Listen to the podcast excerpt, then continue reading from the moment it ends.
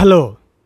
కానమోకు కథావచనం మోహనవచనం పరిజ్ఞాన హితబాండం శ్రోతలకు ఆహ్వానం నమస్కారం. చదవదగునెవరు రాసిన తదుపరి చదివిన వెంటనే మరువక పలువురికి వినిపింపబూనినా అది ఏ పరిజ్ఞాన హితభాండమవు పో మహిళ మోహనవచనమై విరాజిల్లు. పరిజ్ఞాన హితబాండం లక్ష్యం ప్రతివారీ సమాచార హక్కు ఆస్ఫూర్తితోనే ఇప్పుడు డాక్టర్ దేవరాజు మహారాజు విరచిత అంశం. సైన్స్కు గడ్డు కాలం అనేటువంటి అంశాన్ని ఇప్పుడు మీ కానమోకు కథ వచ్చిన శ్రోతలకు మీ కానమోకు స్వరంలో వినిపిస్తాను వినండి. సైన్స్కు గడ్డు కాలం డాక్టర్ దేవరాజు మహారాజు విరచితం. ఇక వినండి. సైన్స్కు దేశంలో గడ్డు కాలం భారత ప్రభుత్వం ప్రభుత్వం వారి Department of Science and Technology మూడు ముఖ్యమైన సైన్స్ అకాడమీలకు నిధులు సమకూరుస్తుంది. అవి Indian National Science Academy INSA National Academy of Sciences India NASI Indian Academy of Sciences IAS. ఆ మూడు స్వయం ప్రతిపత్తి గల సంస్థలు. ఈ దేశ ప్రజలకు ఉపయోగకరమైన పరిశోధనలు చేయటం వీటి ధ్యేయం. అంతేకాదు దేశంలో ఉత్తమ పరిశోధనలు చేస్తూ సమాజానికి మేలు చేస్తున్న శాస్త్రజ్ఞులను గుర్తించడం వారికి అవార్డులు ప్రకటించి ప్రోత్సహించడం వీటి ఉద్దేశం ఇందులో మూడవది Indian Academy of Sciences IAS. అవార్డులు ప్రకటించదు కానీ మొదటి రెండు దేశవ్యాప్తంగా శాస్త్ర సాంకేతిక విద్య ఆరోగ్య రంగాలలో కొన్ని వందల సంఖ్యలో ప్రతి ఏటా అవార్డులు ప్రకటిస్తుంది. పాఠశాల కళాశాల విశ్వవిద్యాలయాల సిలబస్లోంచి వైజ్ఞానిక విషయాలు చారిత్రక అంశాలు తొలగించి తమ హిందుత్వ ఎజెండాను అమలు పరచాలి అనుకుంటున్న ప్రస్తుత కేంద్ర ప్రభుత్వం విజ్ఞాన్ ప్రసార్ లాంటి గొప్ప వైజ్ఞానిక సంస్థను దాన్ని కూడా మూసివేసింది. వీటన్నిటినీ ప్రారంభించి ప్రోత్సహించింది భారత తొలి ప్రధాని పండిట్ జవహర్లాల్ నెహ్రూ. కనుక ఆయనపై ఉన్న వ్యక్తిగత కక్ష కారణంగానే వైజ్ఞానిక సంస్థలు మూసివేయడం వాటికి ప్రతి ఏటా ఇవ్వాల్సిన నిధులు అందివ్వకపోవటం చేస్తున్నారేమో. ఇటీవల జవహర్లాల్ నెహ్రూ మ్యూజియం పేరు మార్చి పిఎం మ్యూజియం అని ప్రకటించడం మనకు తెలుసు. ఎలాగైనా సరే ఎక్కడ నెహ్రూ పేరు వినిపించకుండా చేయాలని ప్రస్తుత కేంద్ర ప్రభుత్వం కంకణం కట్టుకున్నట్లుగా ఉంది.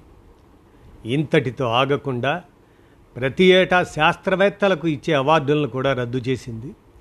ఇరవై ఇరవై రెండులో సుమారు మూడు వందల సైన్స్ అవార్డులను రద్దు చేసిన శాస్త్ర సాంకేతిక మంత్రిత్వ శాఖ ఈ సంవత్సరం మరో ముందడుగు వేసి తొంభై రెండు సైన్స్ అవార్డుల్ని రద్దు చేసింది.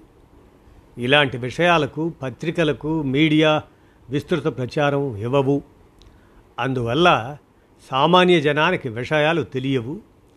కేంద్ర ప్రభుత్వ నిధులు అందుకుంటున్న అకాడమీలు ఇచ్చే అవార్డులు ఇకపై కొనసాగించరాదు అని ఈ ఆర్ఎస్ఎస్ అట్లా అనే బీజేపీ ప్రభుత్వం భావించింది. యువ శాస్త్రవేత్తలు సైన్సు సైన్స్ టీచర్లు లెక్చరర్లు జాతీయ అంతర్జాతీయ స్థాయి కలిగిన సైంటిస్టుల కోసం వివిధ స్థాయిల్లో ఇస్తున్న అనేక రకాల అవార్డులు అన్నీ ఇప్పుడు రద్దయిపోయాయి. తమకు దక్కాల్సిన గుర్తింపుల్ని కేంద్ర ప్రభుత్వం రద్దు చేసినందుకు వివిధ పరిశోధనాశాలల్లో విశ్వవిద్యాలయాల్లో పనిచేసే శాస్త్రవేత్తలు ప్రొఫెసర్లు పరిశోధనక విద్యార్థులు అందరూ ఆందోళన పడటం పెద్ద ఎత్తున తమ నిరసనలు తెలియజేయటం మామూలే. అయితే ఈ కేంద్ర ప్రభుత్వానికి ఎప్పుడు ఏ విషయంలో చీమ కుట్టింది గనుక? గతంలో పద్మశ్రీలు పద్మభూషణ్లు సాహిత్య అకాడమీ అవార్డుల్ని అవార్డు వాపసి అనే రూపేణ ప్రస్తుత ప్రభుత్వానికి తిప్పికొట్టినప్పుడే ఈ ప్రభుత్వం సిగ్గుపడలేదు. ఇక ఇప్పుడు పడాలని ఎందుకు అనుకుంటుంది? ఇక మిగిలింది ఒక్కటే. ఈ దేశంలో విజ్ఞాన శాస్త్రం ఎవరు చదవకూడదు అని చట్టం తీసుకురావడమే. ఇంత చేసిన వారు ఇక ముందు అది కూడా చేయరని నమ్మకం ఏమిటి?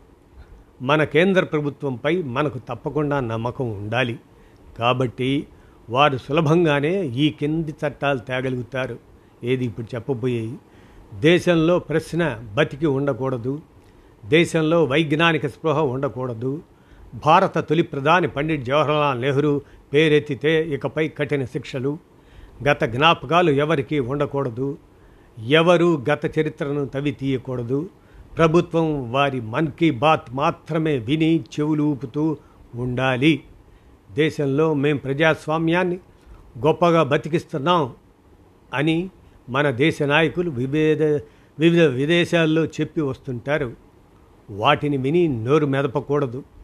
మైనారిటీలను సొంత బిడ్డల్లా చూసుకుంటున్నామని అంతర్జాతీయ వేదికల మీద మన నాయకులు ప్రసంగించి వస్తారు. మనం ఇక్కడ చప్పట్లు చరుస్తుండాలి. బేటీ బచావో బేటీ పడావో ఈ నినాదాన్ని ప్రతి ఊరిలో సందుల్లో గొంతుల్లో గొంతెత్తి నినదించాయి. దేశ రాజధాని ఢిల్లీ నడిబొడ్డున మహిళా క్రీడాకారుల మీద దౌర్జన్యం చేశారని తెలిసినా నోరు విప్పకూడదు. అమెరికా పర్యటనలో వైట్ హౌస్లో జరిగిన ప్రెస్ మీట్లో భారతదేశంలో జరుగుతున్న హిందుత్వ గాయిత్యాల మీద గుజరాత్ మానవ హననం మీద జాతి వివక్ష మీద అసమర్థ పాలన మీద విలేకరులు సంధించిన కేవలం రెండు ప్రశ్నలకు కూడా సమాధానం ఇవ్వకుండా ప్రజాస్వామ్యం మా డిఎన్ఏలో ఉందని మన ప్రధాన నాయకుడు పిట్టకథ చెప్పి వచ్చిన అంశాన్ని ఎక్కడా ప్రస్తావించకూడదు. వాషింగ్టన్ డీసీ ప్రధాన వీధుల్లో భారతదేశంలోని కేంద్ర ప్రభుత్వం మీద అక్కడి జనం విమర్శలు గుప్పిస్తుంటే మన ప్రధాన నాయకుడు నోరు మెదపకుండా నవ్వుతూ ఏడు మొహం వేసుకుని రాలేదా?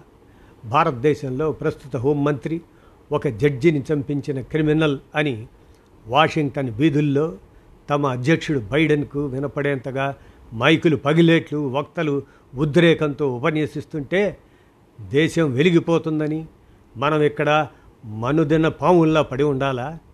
వద్దా? ఉండాల్సిందే కదా.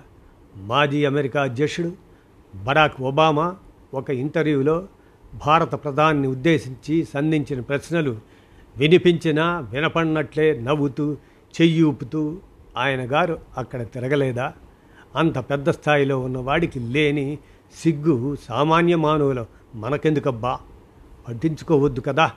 మన ఆరోగ్యం మనం కాపాడుకోవాలి. మన చర్మాన్ని మనమే మందంగా తయారు చేసుకోవాలి. తప్పదు. మరి భారత ప్రధాని పర్యటనపై స్పందిస్తూ ముగ్గురు ప్రతిభావంతులైన ప్రముఖ అమెరికా సెనేటర్లు చెప్పిన విషయాలు చూద్దాం. ఇందులో మొదటి ఇద్దరు మహిళలు చాలా తీవ్రమైన పదజాలంతో నేటి భారత ప్రభుత్వం పట్ల తమ అసహనాన్ని ఆగ్రహాన్ని వెలిబుచ్చారు.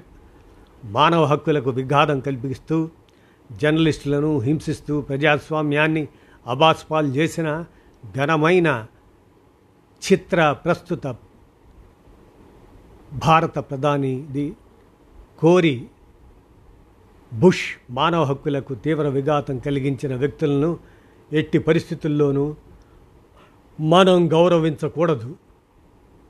ఒక సియో కోచ్ ప్రధాని మోదీ ప్రభుత్వ పత్రికా స్వేచ్ఛను స్వేచ్ఛాలోచనను ధ్వంసం చేసింది. ప్రతిపక్ష సభ్యుల మీద నేరాలు మోపింది. జైలు పాలు చేసింది. పౌర సంఘాల స్వేచ్ఛను హరించింది. తనను కలిసినప్పుడు అమెరికా అధ్యక్షుడు బైడెన్ తప్పక ఈ సమస్యలని భారత ప్రధానికి ఎత్తి చూపాలి. ప్రశ్నించాలి. బెర్నీ శాండర్స్ దేశంలో ఇన్ని ఘోరాలు జరుగుతున్నా అమెరికా అధ్యక్షుడు ఎందుకంత ఘనంగా భారత ప్రధాన్ని ఆహ్వానించాడు? అందులో ఉన్న రహస్యం ఏమిటి? అంటే ఇరు దేశాల మధ్య ఉన్న లావాదేవీలు ముఖ్య కారణం. అంతకు మించి అక్కడ భారత ప్రధానికి వ్యక్తిగతంగా లభించిన గౌరవం ఏమీ లేదు. భారతదేశం నుంచి కొనుగోలుదారు భారతదేశం మంచి కొనుగోలుదారు. ఆయుధాలు అమ్మడంలో అమెరికాది అగ్రస్థానం.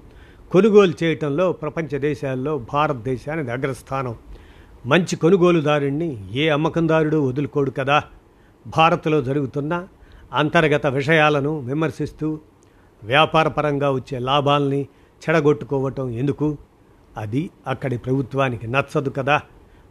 అమెరికాలో భారత సంతతి వారు ఎక్కువ. పైగా అక్కడ ముఖ్య భూమిక పోషిస్తున్న వారు కూడా ఎక్కువే.